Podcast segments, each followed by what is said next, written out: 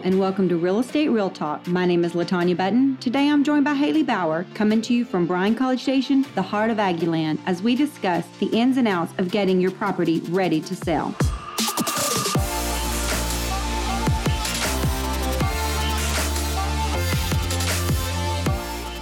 The purpose of this podcast is to help educate you on how the different real estate processes work, as well as equip you as the buyer or the seller to ask great questions to your agent.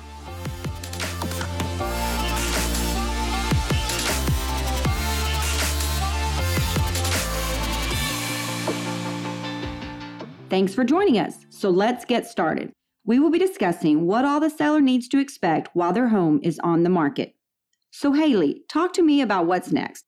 The listing agent has met with the seller, the home is staged, the photographer has been by, now we're live on M L S. What's next? How much notice does the seller need? So this is going to vary depending on each seller's situation. Sometimes as the listing agent, we'll see two hours to twenty-four hours notice needed. Other times, if the sellers have already moved out and it's a vacant property, the seller says, you know, hey, it's it's fine to show anytime. What about small children? Okay, good point. So if you have a seller with small kids, it's best to say twenty-four hours. Yes, just because I know with my little boy, it's like herding cats. Right. Trying to get my house clean. I, I clean up something, I get something done, and then he undoes it. And he pulls so, it all out. Yeah. So I typically tell them, give yourself twenty-four hours notice, just so you're not stressed out. So, you know, other people, if they have grown kids, you know, they're out of the house, they may say, look, I just need a thirty minutes heads up and I'll be gone. So it really just depends on if they work from home, if they work somewhere else, if they need to maybe uh, come home on their lunch break. Right. That's a good idea. I know sometimes whenever um, a seller really needs that twenty-four hours and they'll have a buyer's agent call and say, look, I've got this, this couple, they're in town just for today. Is there any way we can see it this afternoon? Yes, that happens a lot. That happens a lot. And it's it doesn't feel respectful, right? When you've right. already put it in the M L S, you said, I need twenty-four hours. That's what you're expecting. But you do want your house to sell. Yes. And if at all possible, maybe maybe you had another showing early that morning, so you already had the house prepared. Yeah. And so then, you, then you're okay with it. But yeah. you really try to work with them. Yeah, try to accommodate them. It is frustrating if they yes. do it last minute. But that could mean a couple of different things. Either they've seen a lot of homes that didn't fit their criteria, and their agent was like, you know, trying to crank out a new list for them. Yes. And your home did fit that criteria, then yeah, you definitely want to jump you want, on that. You want to do it if you can. Yes. Well, what about, let's talk about preparing your home for a showing. Okay, so what I tell people is everybody has seen H G T V. What you want to do is make your house look ready. Nice you know, and clean. Show ready, basically. Right. So needs to be cleaned. If you can vacuum and have some vacuuming lines in the carpet, lights on, blinds open. It's smelling good. It just calms the buyer down a little they bit. They just relax. They, they walk do. into your home. You're like, oh, because maybe who knows what, what house they went into last, right? It could have yes. had a pet odor. Yes. But if they walk into yours, they're like, oh, this is clean. Yes. Smells good. Mm-hmm. And, you know, thinking back, I, I remember this one house in particular. Um, it, I won't say which one. But good idea. I remember showing it and thinking, oh my gosh, like this is awful. Like awful. These people did not prepare. There's toys everywhere. Like the level of filth was just awful. And so like we walked in and walked right out. So yes, yes, it's I've important. Seen this. It's very important. Yeah.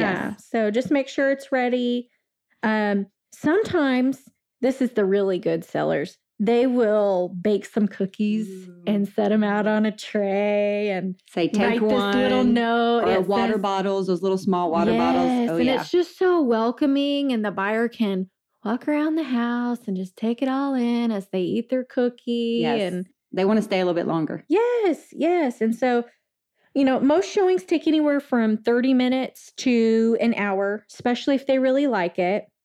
Uh, if they can visualize their stuff in your home, though, they're going to take a little bit more time. If they can sit down on the couch and go, hmm, let's put this here and that there, Right. And the buyer That's agent, yeah, the buyer agent, if they see them doing that, they start measuring and start talking about where they're going to put their desk and how they're going to arrange their, their yes. furniture.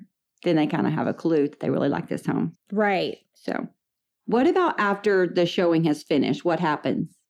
Okay. So usually once your showing is finished, your listing agent will reach out to you and uh, they'll give you some feedback from the buyer's agent who showed your property. And they're going to see how the tour went. They're going to see if they have any questions, if they, you know, if they feel like they're going to make an offer or if there's something that's holding them back from making that offer. Uh, it's just good for the listing agent to verbally, like, phone call, reach out, not just text, because right. you can't really gather a whole lot from a text. Sometimes it takes calling them on the phone to really get a good feel. But um, yeah, usually the listing agent is able to tell just by reaching out. And then um, sometimes if the buyer hasn't seen enough homes, they won't make an offer. Other times, you know, if they've seen a couple of homes, they know what they want and they're ready to move forward with an offer, then it's go time. Yes, that's that so, would be awesome. Yeah, yeah but, but sometimes the, the even though the seller agent re- reaches out to the buyer's agent, sometimes they don't hear back. Yes. You know, maybe, and, and, and two, a lot of times the buyer's agent will be showing them multiple properties. So as the listing agent, they may wait an hour or two to reach out to them to get the best optimal time to ask them, you know, hey, any questions? Yes. So, but they don't always hear back even after that. Sometimes so, they don't. Sometimes they don't. It's but. frustrating as the listing agent not to hear back because, you know, you give feedback as the agent on other properties. You hope that other agents will do the same for you. And that's that's true for our market here. That's what we see a lot. But, um, but I, yeah. Yeah, I do think it's important that um, whenever you get the feedback, right, that you consume that feedback carefully. Because yes. some agents, you know, they'll, they'll say, um, well, it wasn't clean or it was too cluttered or Um, they need to fix this, or um, there was an odor. And as a seller, it's really important not to be uh, offended, yes. you know, and just to take that and, and consume. If you have five showings and they're all telling you the same thing, or maybe yes. they're telling something different, to just kind of go through that and think through it and say, what can I do to make my house Yeah, don't better? Take it personally. Don't take it personally. It's, you know, it's just part of the feedback process. But yeah, take it into consideration. And if they're all saying the same thing consistently, then you probably need to change something. Especially if you saying. have pets. Yeah. You know, you don't even realize that there's a pet odor. Right. Because you're in there the every day. Yeah. Yeah. And so you don't even notice, or may, you may not even notice that there's handprint, handprints on the walls.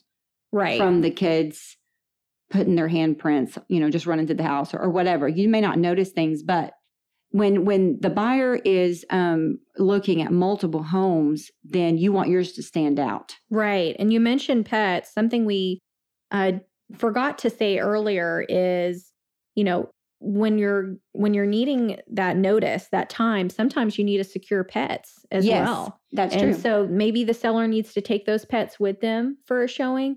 Maybe they need to kennel them in the garage or another area to where they're out of the way.